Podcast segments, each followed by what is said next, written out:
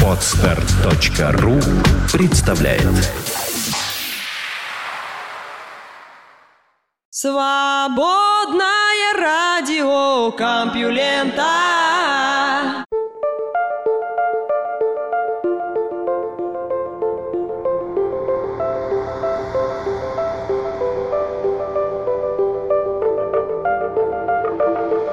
Здравствуйте, слушатели свободного радио Компьюлента. В эфире выпуск под названием «Замужество», а слышите вы Лёшу Халецкого. Корреспонденты Компьюлента.ру подготовили много интересных новостей. Есть мнение, что я должен их вам рассказать.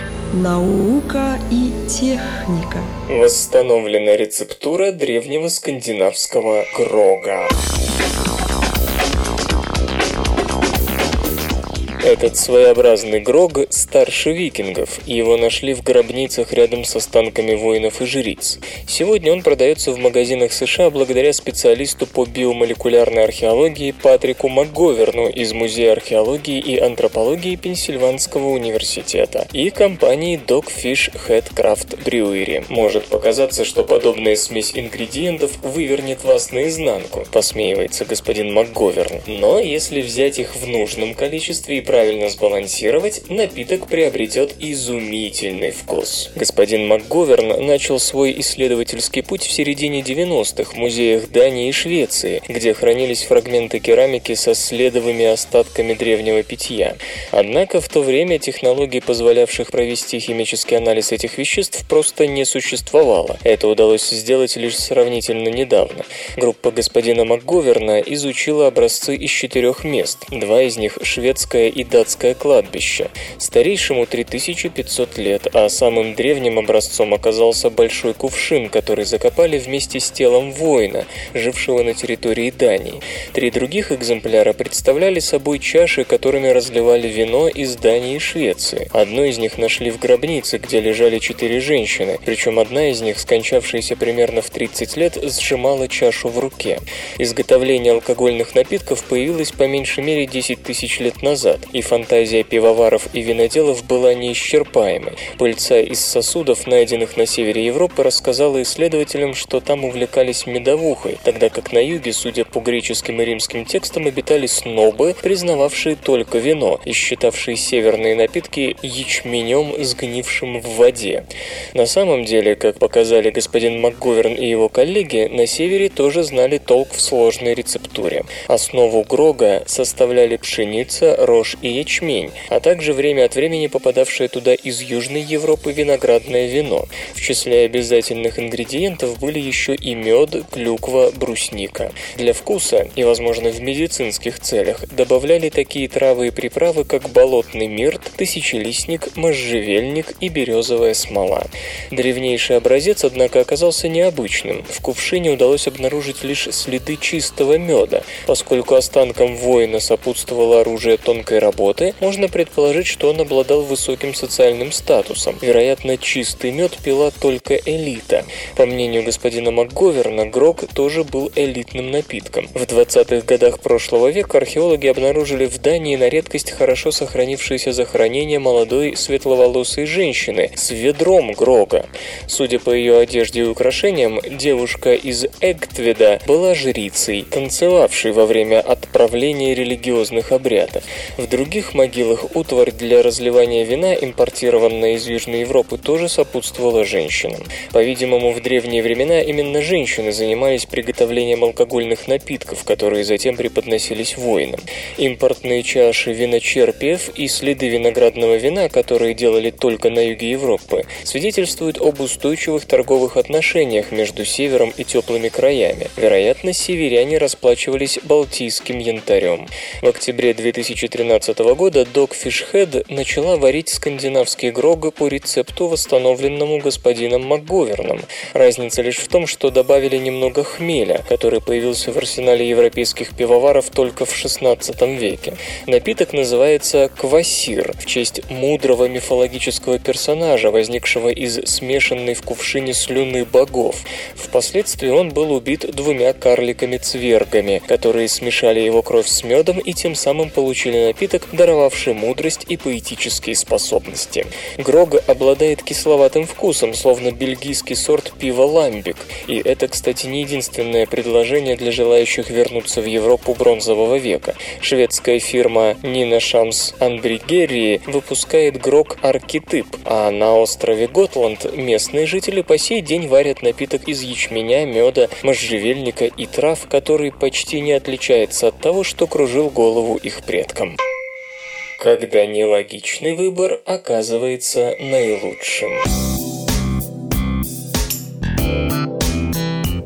Считается, что эволюция учит нас принимать самое оптимальное решение из возможных, основанное, разумеется, на той информации, которой мы располагаем. Например, если вы любите яблоки больше, чем апельсины, а вишню больше яблок, то между вишней и апельсином вы выберете вишню. Эта ситуация есть частный бытовой случай, иллюстрирующий логическое отношение, транзитивности. Иной выбор означал бы нечто иррациональное, противоречащее правилу оптимального решения. А ведь именно оптимальные решения повышают нашу выживаемость. Однако некоторые животные, скажем, пчелы, колибри и канадские кукши, пренебрегают логикой и совершают неоптимальный и иррациональный выбор. Известно об этом давно, и до сих пор было принято считать, что у животных просто не хватает мозговых мощностей, чтобы вычислить правильное решение. С этим, однако, не согласны Джон Макнамара и его коллеги из Бристольского университета. Им удалось с помощью теоретической модели показать, что пренебрежение правилам транзитивности может на самом деле привести к наилучшим последствиям и, следовательно, быть вполне разумным. Это стало понятно, когда в условиях выбора заложили их изменчивость во времени. Например, если говорить о пищевых ресурсах А, Б и В, то легко представить, что один из них может в будущем иссякнуть, а другой, наоборот, появиться. Или, скажем, представим, что есть одна еда, за которой не нужно долго гоняться, но которая не очень питательна, и есть более вкусная, но за ней надо побегать. И на что в таком случае нужно потратить силы и время? В журнале Biology Letters как раз и описываются такие ситуации, когда выбор в ряду предпочтений между А, Б и В теряет в логике, но при этом становится вполне оптимальным. Тут надо заметить, что, судя по отзывам на эту работу, она лишь подтвердила то, о чем все давно подозревали. Так, Таня Летти из Сиднейского университета долгое время наблюдала похожее отсутствие привычной логики в поведении слизевиков. И, по ее словам, живые организмы вообще не так часто могут позволить себе выбирать из множества вариантов, и при выборе им обычно приходится учитывать конкретную и быстро меняющуюся ситуацию. Но если нарушение логических правил – обычное дело в животном мире, то почему бы нам не применить эти данные и к человеку? Ведь и нам приходится иметь дело с меняющимися ресурсами, которые не обязательно присутствуют перед нами все и сразу. Так что, наверное, полученные результаты могли бы пригодится рыночным аналитикам, инвесторам и прочим. Ну а общий для всех урок, который можно вынести из этой работы, состоит в следующем. Вероятно, не стоит так уж сильно доверять сложившимся рациональным моделям, потому как иррациональность может быть относительной, и жизнь может быть богаче этих самых моделей. СРК не делает новости, оно их сообщает. Какие млекопитающие были современниками динозавров? Генетики и палеонтологи, считающие, что выводы следует делать исключительно на основании анализа окаменелостей, спорят по самым разным поводам с тех самых пор, как, собственно, начались ДНК-исследования эволюционной направленности. Новым яблоком раздора стала опубликованная в начале прошлого года статья, в которой утверждалось, что плацентарные млекопитающие, те, что рождают живых детенышей на сравнительно поздней стадии развития, появились только после того, как вымерли динозавры, не превратившиеся в птиц. Эволюционный биолог Морин О'Лири из Университета штата Нью-Йорк в Стоуни-Брук и ее коллеги потратили не один год на описание и изучение нескольких тысяч признаков десятков современных и вымерших млекопитающих. Свои выводы они объединили с генетическими данными и составили гигантское генеалогическое древо плацентарных млекопитающих. Оставалось только выяснить, когда возникли те или иные животные, и в этом вопросе исследователи доверились одним только окаменелостям, заключив, что наиболее ранние плацентарные развились после гипотетического столкновения Земли с астероидом, ознаменовавшим собою окончание мелового периода и начало палеогена.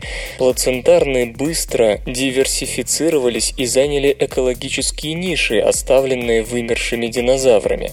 Палеобиолог Фил Донахью из Бристольского университета и эволюционные генетики Марио Дос Рейс и Цзихэн Ян из Университетского колледжа Лондона, все Великобритания, пришли в ужас от того, что этот вывод может попасть в школьные учебники, и недавно опубликовали свою версию развития событий. По их мнению, при всей фундаментальности исследования госпожи О'Лири, она и ее коллеги совершили ошибку, решив, будто возраст самых древних окаменелостей совпадает со временем возникновения данных животных. Группа господина Донахью, напротив, исходила из предположения о том, что животные всегда старше эталонных ископаемых образцов, а также воспользовалась генетическими данными и заключила, что плацентарные млекопитающие возникли от 72 до 108 миллионов лет назад, то есть задолго до вымирания динозавров.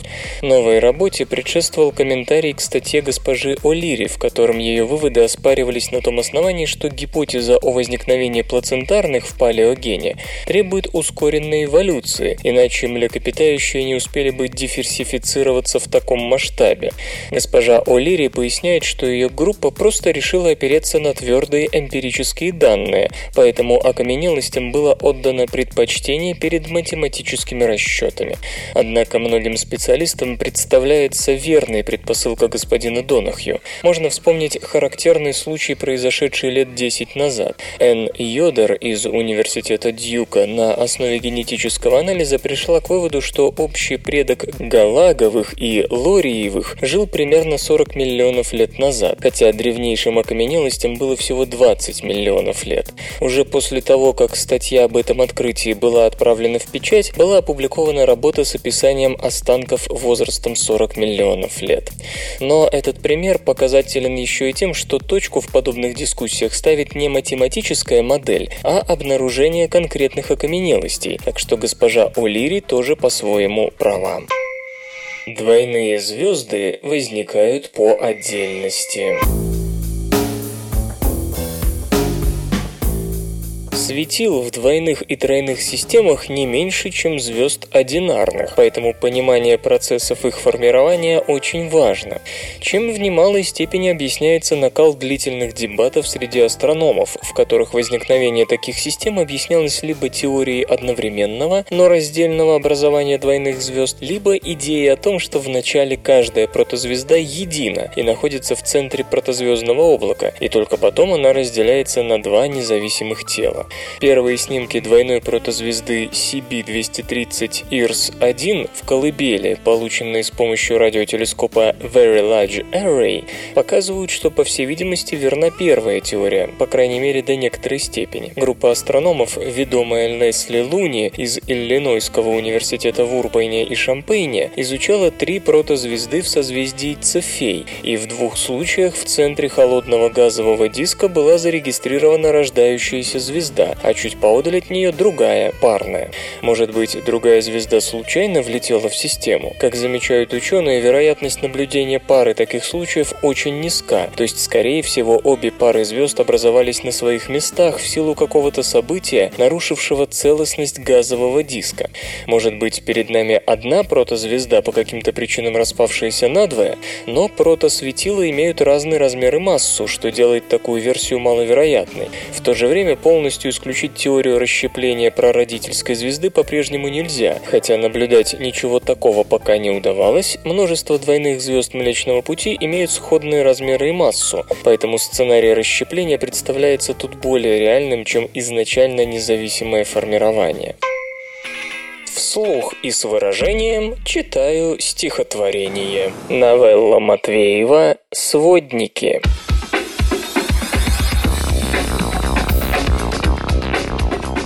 Кухарка вышла замуж за компот, взял гусеницу в жены огородник. Грядущий день влюбился в прошлый год, а виноваты сводница и сводник.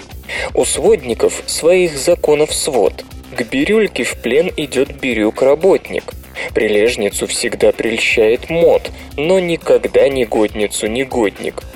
Всех сводят сводники, козла с капустой, ссор с отсутствием метлы, рубашку с молью, огонь с водой, пилу или топор с деревьями, шиш с маслом, рану с солью. Но близок час расплаты, он придет, и сводника со своднею сведет. Наука и техника. Супервулканы. Катастрофа неизбежна. Извержение супервулкана может начаться попросту из-за изменений, которые происходят в гигантских магматических камерах по мере остывания материала. Впервые ученым удалось описать механизм, стоящий за самыми масштабными извержениями на планете. Геологи нашли немало остатков древних супервулканов, а также намеки на появление супервулканов в будущем. Пока счастливая звезда хранит человечество, ни одного подобного извержения в истории цивилизации еще не было.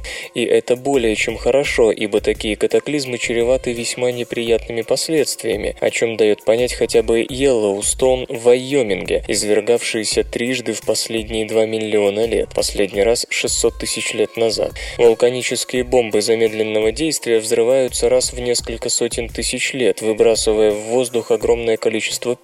2 миллиона лет назад Йеллоустоун выбросил более 2000 кубокилометров материала. Этого хватило бы на то, чтобы покрыть Лос-Анджелес слоем толщиной в 1,5 километра. Согласно расчетам, подобный катаклизм способен снизить среднемировую температуру на 10 градусов по Цельсию более чем на 10 лет, то есть последствия ощутит весь мир. Урожаи упадут, начнется голод. Иными словами, извержение супервулкана сопоставимо победам с падением крупного астероида. Между тем, как отмечает специалист по физике минералов Саймон Редферн из Кембриджского университета Великобритании, механизм и причины таких извержений остаются неясными. Вулканы среднего размера живут по иным законам, извергаясь чаще и не так сильно. Тут картина выглядит более понятной. Время от времени резкий приток расплавленной породы повышает давление в подземных магматических камерах, и материал ищет выход. На этот раз исследователям показалось, что эксперименты и компьютерное моделирование наконец-то дали что-то существенное. Со временем плавучесть подземной магмы повышается, и в конце концов она по своим свойствам начинает напоминать пляжный мячик, который удерживает под водой. Как только мяч получает свободу, он не просто всплывает, но выпрыгивает из воды.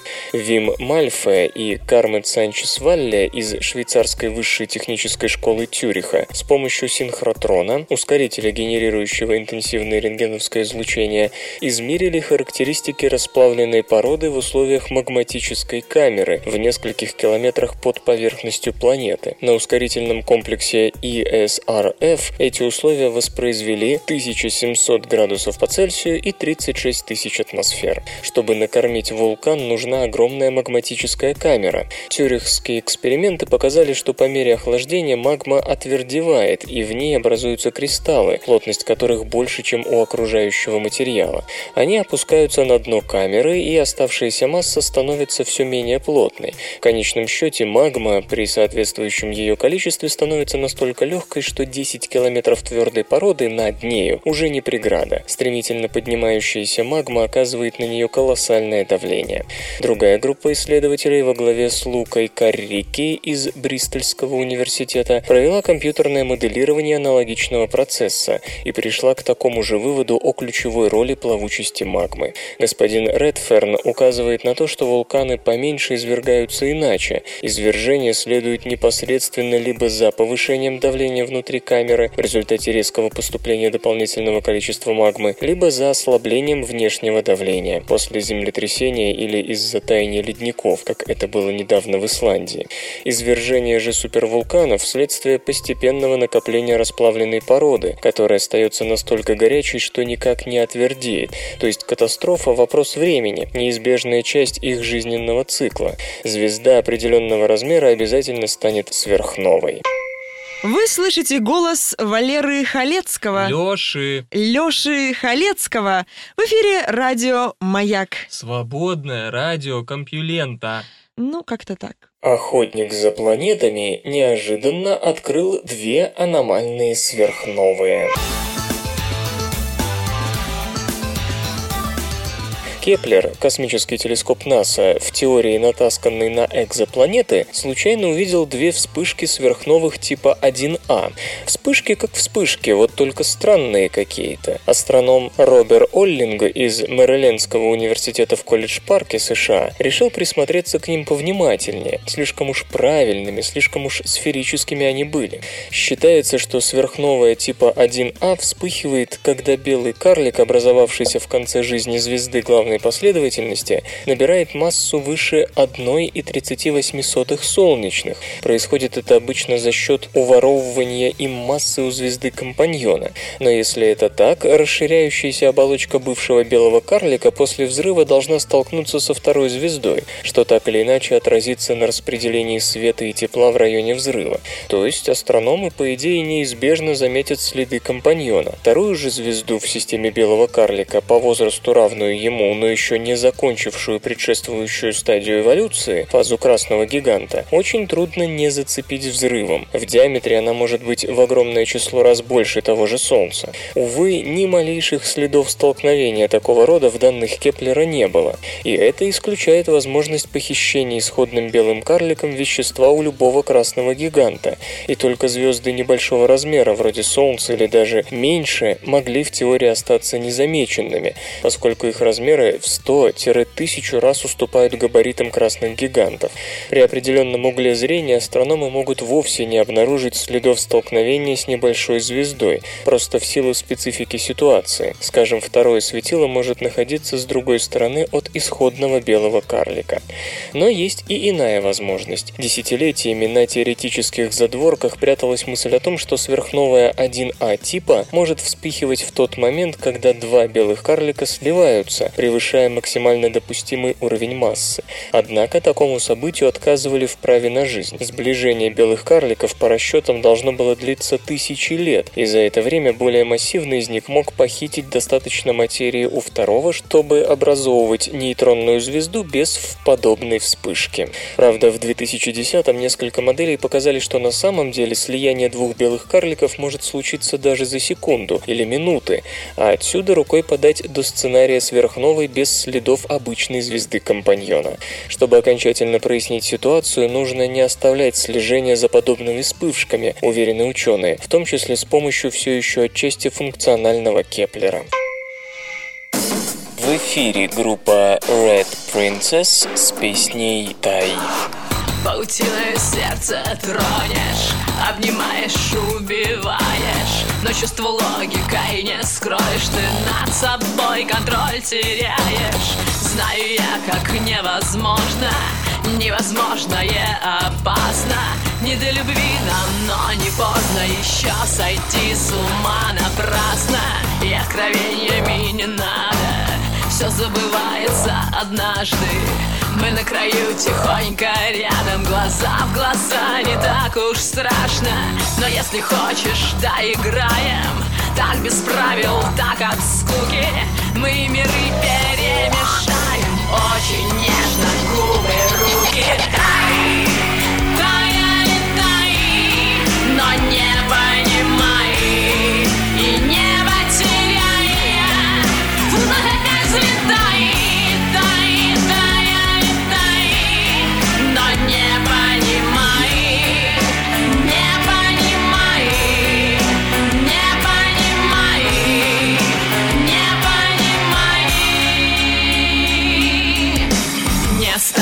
Даже взглядом, пусть и кажется, что вместе.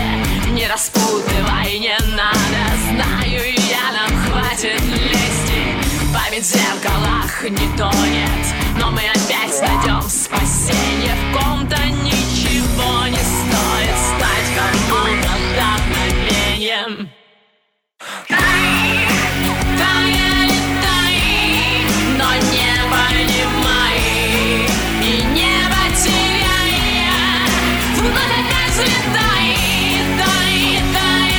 дай, дай, но не понимай, не понимай, не понимай, не понимай. Одноразовые чувства превращаются в искусство. Неестественные маски убивают нас. Нерастраченная нежность и слепая безмятежность. Снова обменяем вечность на сейчас.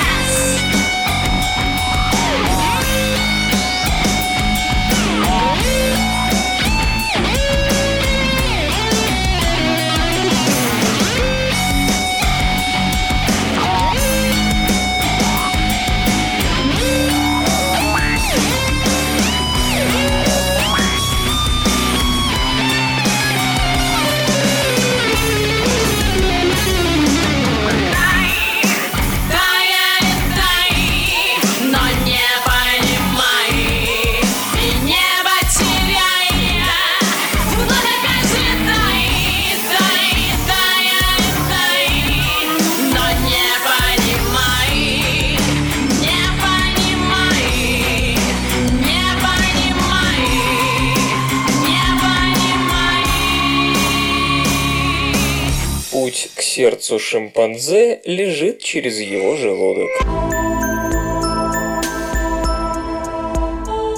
Путь к сердцу мужчины лежит через его желудок. Да, иногда у несчастного создания по имени женщина нет способа надежнее привязать к себе партнера, чем вкусная кормежка. Но тут можно выделить и более общий смысловой слой, который несколько сухо и формально сформулирую, как угощение усиливает социальные связи. Человек вообще отличается, мягко говоря, сложностью и долговечностью социальных связей, и эта наша особенность есть бескрайнее поле для психологов, антропологов и прочих. Но человек не единственный вид, который живет в сложно устроенных сообществах. Человекообразные обезьяны, как можно догадаться, тоже образуют группы, хотя, наверное, связи внутри них и не такие изощренные, как у нас с вами. Но если задуматься о том, как человек научился своей сложной социальности, начать нужно именно с обезьян, к примеру, с шимпанзе. И у человека, и у шимпанзе важнейшую роль в социальных контактах играет гормон окситоцин, влияние которого на психологию отношений сейчас интенсивно исследуется. Действие его не всегда так уж однозначно и зависит во многом от социального контекста, но его мощное влияние на наши взаимоотношения с другими людьми не вызывает сомнений. Словом, сходный эффект от окситоцина можно обнаружить и у шимпанзе. Так, известно, что при взаимном груминге уровень этого гормона у обезьян сильно повышается, причем независимо от того, есть ли генетическое родство между индивидуумами или нет.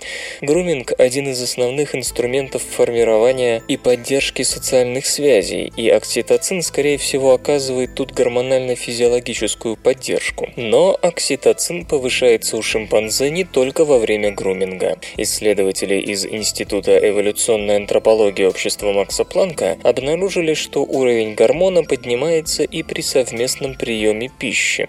Причем именно в том случае, если одна обезьяна угощает другую. Шимпанзе, бывает, делятся друг с другом тем, что едят сами, и Роман Виттиг решил проверить с коллегами, будет ли такое поведение связано с изменениями в уровне гормона. Оказалось, что приглашение разделить трапезу повышало уровень окситоцина как у тех, кого угощали, так и у угощавших.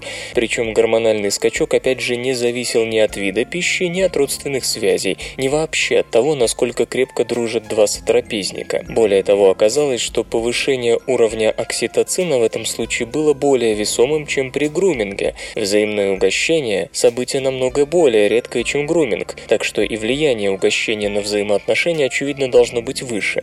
Авторы работы полагают, что в этом случае включаются те же мозговые механизмы, что и при кормлении матерью ребенка, которая тоже не обходится без окситоцина. Ну а напоследок замечу, что если уж у шимпанзе путь к сердцу другого лежит через желудок, то не пора ли и нам, как более развитому виду, подредактировать ту самую пословицу и исправить в ней старорежимный гендерный перекос. В конце концов, многие мужчины, возможно, успели сами убедиться, что правило про желудок и сердце вполне приложимо и к слабому полу. Почему клетчатка защищает от диабета? Вы ведь слышали о пользе клетчатки, верно? О тех самых пищевых волокнах, что защищают нас от ожирения и диабета. Волокна эти в изобилии есть в овощах и фруктах, но сам кишечник расщепить их не может, а потому ему на помощь спешит микрофлора. Положительный метаболический и физиологический эффект клетчатки подтвержден многочисленными опытами. Животные на такой диете накапливали меньше жира, и у них снижался риск развития диабета. Однако нельзя сказать, что мы понимаем, как именно эти волокна действуют. Известно, что кишечные бактерии расщепляют их с образованием коротких жирных кислот, пропионовой и масляной, которые потом всасываются в кровь. Ученые из Национального центра научных исследований Франции предположили, что эти кислоты как-то влияют на синтез глюкозы кишечником. Его клетки действительно могут синтезировать глюкозу, выбрасывая ее в кровь, между приемами пищи и по ночам. Нужно это вот для чего. Сахар связывается с рецепторами воротной вены, которая собирает кровь, идущую от кишечника, и рецепторы эти подают соответствующий сигнал в мозг. Мозг реагирует, подавляя чувство голода, повышая расход запасенной энергии и заставляя печень сбавить производство глюкозы. То есть за счет небольшой порции глюкозы из кишечника подавляется выброс глюкозы из печени, и предпринимаются меры против поглощения новых, ненужных и опасных калорий. Оказалось, что активность генов в клетках кишечника, отвечающих за синтез глюкозы, зависит от тех самых волокон, а также от пропионовой и масляной кислот. Кишечник использовал пропионовую кислоту как сырье для синтеза глюкозы. Мыши, поглощавшие много жира и углеводов, меньше набирали вес и реже болели диабетом, если вместе с жиром и сахаром съедали достаточно клетчатки. При этом у них повышалась чувствительность к инсулину, которая, как известно, снижается при диабете второго типа. В другом эксперименте использовались мыши, у которых была выключена способность синтезировать глюкозу в кишечнике. В этом случае никакого полезного эффекта от пищевых волокон не было. То есть просматривается такая цепочка. Мы едим клетчатку, микрофлора перерабатывает ее до жирных кислот, которые потом клетки кишечника могут использовать для синтеза глюкозы регулятора. Эта глюкоза нужна, чтобы ограничивать наши неуместные стремления пожевать что-нибудь ночью, а также для поддержки правильного баланса глюкозы в организме. С одной стороны, это очередной аргумент в пользу того, что кишечная микрофлора нужна нам для того, чтобы оставаться здоровыми, причем сей аргумент обзавелся конкретным биохимическим механизмом. С другой стороны, возможно, с помощью этой биохимической цепочки удастся в будущем искусственно пресекать нездоровые процессы, которые могут довести нас до ожирения и диабета. Исторический анекдот. В книге «Освобождение Толстого» Бунин вспоминал, как однажды сказал Толстому, желая оказать приятное и даже слегка подольстить, следующее: «Вот повсюду возникают теперь эти общества трезвости». Толстой сдвинул брови. «Какие общества?» Бунин повторил: «Общество трезвости». Тогда Толстой резюмировал: «То есть это когда собираются, чтобы водки не пить? Вздор! Чтобы не пить, незачем собираться. А если уж собираются, то надо пить». Наука и техника. Станет ли газ дешевым бензином? Большие нефтяные компании пытались производить жидкое моторное топливо из метана еще в 70-х. До сих пор никаких особых успехов на этом направлении не видно. И не будет видно, поскольку все это танцы вокруг древнего процесса Фишера-Тропа, который вряд ли вообще можно сделать экономически выгодным, пока за нефть платят сегодняшние цены. Он требует нагрева метана для разрыва его молекулы и получения смеси угарного газа и водорода, синтез-газ. Затем смесь обрабатывают, имея на выходе моторное топливо. Обе части технического процесса далеки от простоты, энергоемкие и требуют дорогого оборудования. Средний завод по переделке метана в жидкое топливо стоит миллиарды долларов. Ну а компания Силурия утверждает, что решила проблему за счет исключения этапа синтез газа. Ее работник забрасывает белые пеллеты внутрь реактора демонстрационной установки, затем подает туда метан и кислород. и, грубо говоря, из крана начинает течь этилен. Простой, вообще говоря, процесс. Неясно лишь то, почему реакция окисления останавливается на этилене и не идет дальше, до углекислого газа, который как топливо совершенно бесполезен. Именно поэтому в 80-х метод окисления метана был вычеркнут из разумных способов получения моторных топлив. Условия для реакции, необходимые для того, чтобы с тем же успехом, если не лучше, превращать метан в этилен, превращают этилен в углекислый газ, замечает Джей Лабингер, десятилетия назад опубликовавший статью, из которой вытекала бесперспективность этого процесса. Что отличает процесс, созданный силурия, от испробованного господином Лабингером, мы не знаем. И дело не только в секретности, нормальной для потенциально сверхвыходной технологии, но и в том, что стартап нестандартным образом подошел к решению проблемы. Ключевую роль тут играют катализаторы, состав которых, понятно, не раскрывается. А принцип их работы компания и сама точно не знает, так как подбирала его не по ожидаемым химическим свойствам соединения, а перебором множества соединений из потенциально подходящих в качестве катализаторов. Этот процесс был ею автоматизирован, ну а сами катализаторы часто делаются в виде нанонитиевого материала, обладающего, естественно, другой реакционной способностью, чем тот же катализатор в обычном виде. Способ изготовления используемых катализаторов опирается на известные достижения Анджелы Белчер из Массачусетского технологического института, выведшей вирусы, способные паковать атомы неорганических веществ в заранее заданную форму. По уверениям представителей компании, они перепробовали десятки тысяч соединений на роль катализаторов и пока остановились на паре самых успешных, с которыми получается именно этилен, а не бесполезный углекислый газ.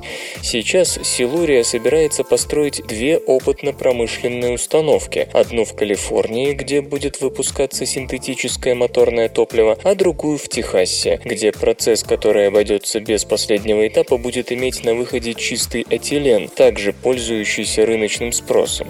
Если заявления стартапа правдивы, если его сотрудникам действительно удалось добиться в лаборатории себестоимости его синт-бензина вдвое меньше того, что получается из избыточной нефти, то последствия этого трудно описать, ибо в пересчете на энергоемкость газ в США в среднем в 5 раз дешевле нефти. Однако специалисты во главе с Джейм Лабингером сомневаются, что, впрочем, не отменяет того факта, что множество вполне потрясающих открытий в химии были сделаны около случайно, а значит, и у силурия есть серьезные шансы на прорыв. Вы слышите голос Лёши Халецкого. Ну, не прямо сейчас, конечно, а вообще в СРК. Pocket Drone – складной трикоптер с GoPro-камерой на борту. Kickstarter с большим успехом профинансирован проект Pocket Drone по выпуску беспилотного летательного аппарата со складной конструкцией. Pocket Drone представляет собой трикоптер. Он оснащен 3 пропеллерами, 2 из которых закреплены на поворотных кронштейнах. Во время транспортировки они принимают положение, параллельное 3-му кронштейну. Лопасти же всех крыльчаток разворачиваются в одну сторону. Кроме того, можно сложить телескопические посадочные опоры. В результате вся конструкция в сложенном виде имеет толщину 7,6 см, а по занимаемой площади сравнима с поверхностью 7-дюймового планшета. В конструкции дрона применяются детали из прочных и легких материалов, в частности углеродного волокна. Весит новинка всего около 450 граммов. Литий-ионный полимерный аккумулятор, как утверждается, обеспечивает до 20 минут полета на одной подзарядке. Pocket Drone несет на борту микроконтроллер с 6-осными акселерометрами и 3-осными гироскопами, барометрический датчик и приемник системы навигации GPS. Управлять беспилотником можно при помощи специального манипулятора или через мобильное приложение для смартфонов и планшетов. Пока поддерживается операционная система Android, позднее появится iOS-версия. Аппарат может перемещаться в автономном режиме по заранее проложенному маршруту или следовать за владельцем в режиме Follow Me. Требуется мобильное устройство с GPS-ресивером. На рамке Pocket Drone предусмотрено предусмотрено крепление для компактной видеокамеры GoPro. Камкордеры этого семейства популярны среди любителей активного отдыха, мотогонщиков, велосипедистов, серверов и так далее. Поддерживается запись видео высокой четкости и съемка фотографий. С помощью платформы краудфандинга планировалось собрать $35 тысяч, но Kickstarter-компания уже принесла разработчикам дрона без малого $200 тысяч, а до закрытия копилки еще 52 дня. Сейчас зарезервировать новинку можно, пожертвовав $445 или больше. Поставки должны начаться в июне. Железо и гаджеты. iRobot Scuba 450. Самый умный робот для влажной уборки.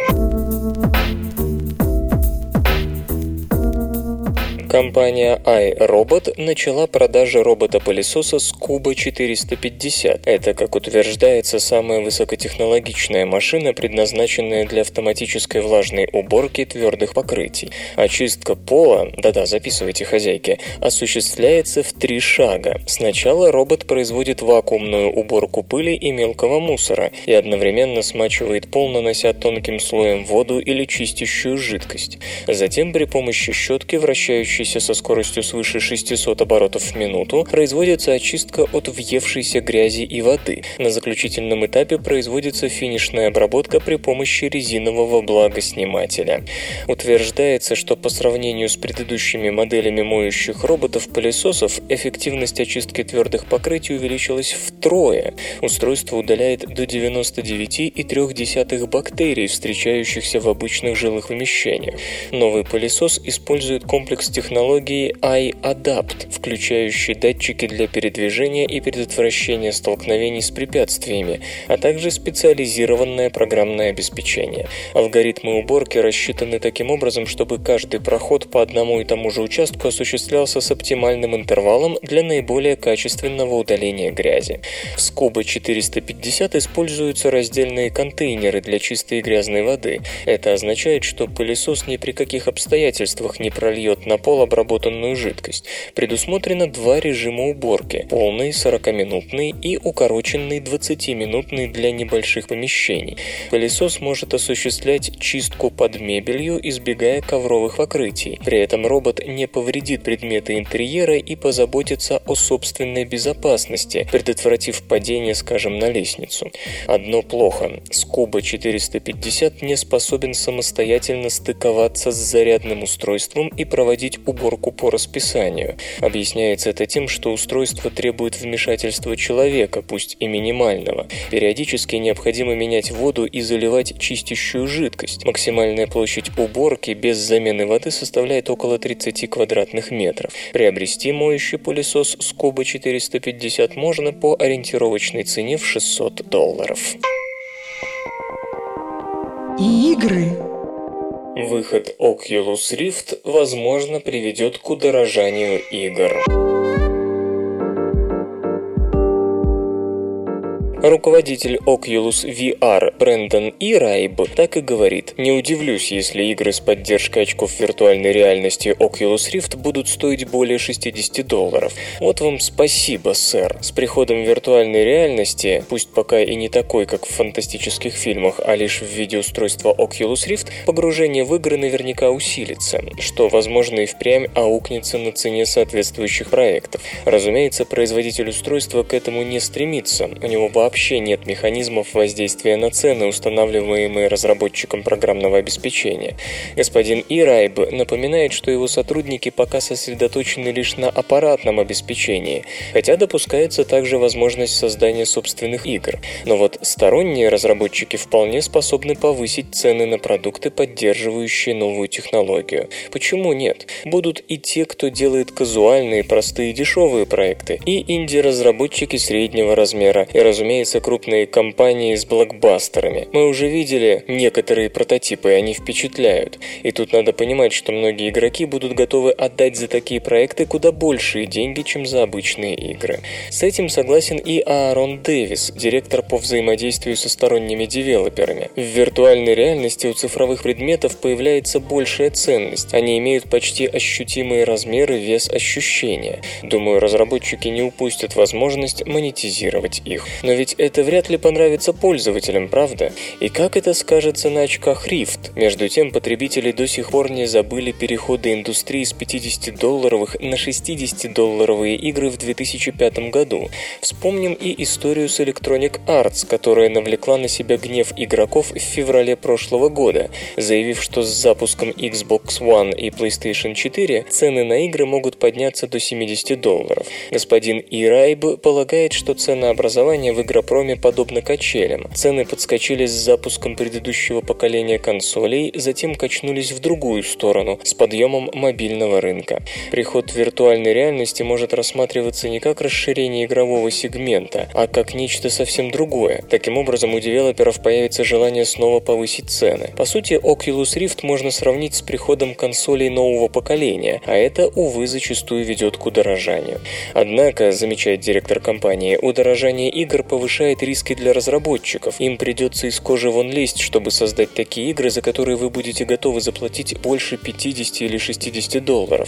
Но все, конечно, будет зависеть от спроса на устройство. Он определит не только количество крупных проектов, но и цены на них. Если игроки будут готовы тратить больше, то компании не упустят такой возможности. Впрочем, Аарон Дэвис считает, что повышение цены может быть косвенным. Он полагает, что девелоперы не рискнут кардинально менять розничные цены. Вместо этого в проектах появится еще больше материалов, продаваемых за дополнительные деньги. Весьма вероятно, это еще сильнее подстегнет производство в условно-бесплатном секторе. Наконец, нельзя забывать о пользовательской базе. Если Oculus Rift будет у многих, то повышать цены, возможно, и не придется, ведь прибыль будет расти не за счет цены, а за счет объема продаж. С другой стороны, если устройство останется элитарным развлечением, девелоперы вполне способны запросить за игру больше, чтобы оправдать разработку. Компьютер. Лента. Подкаст.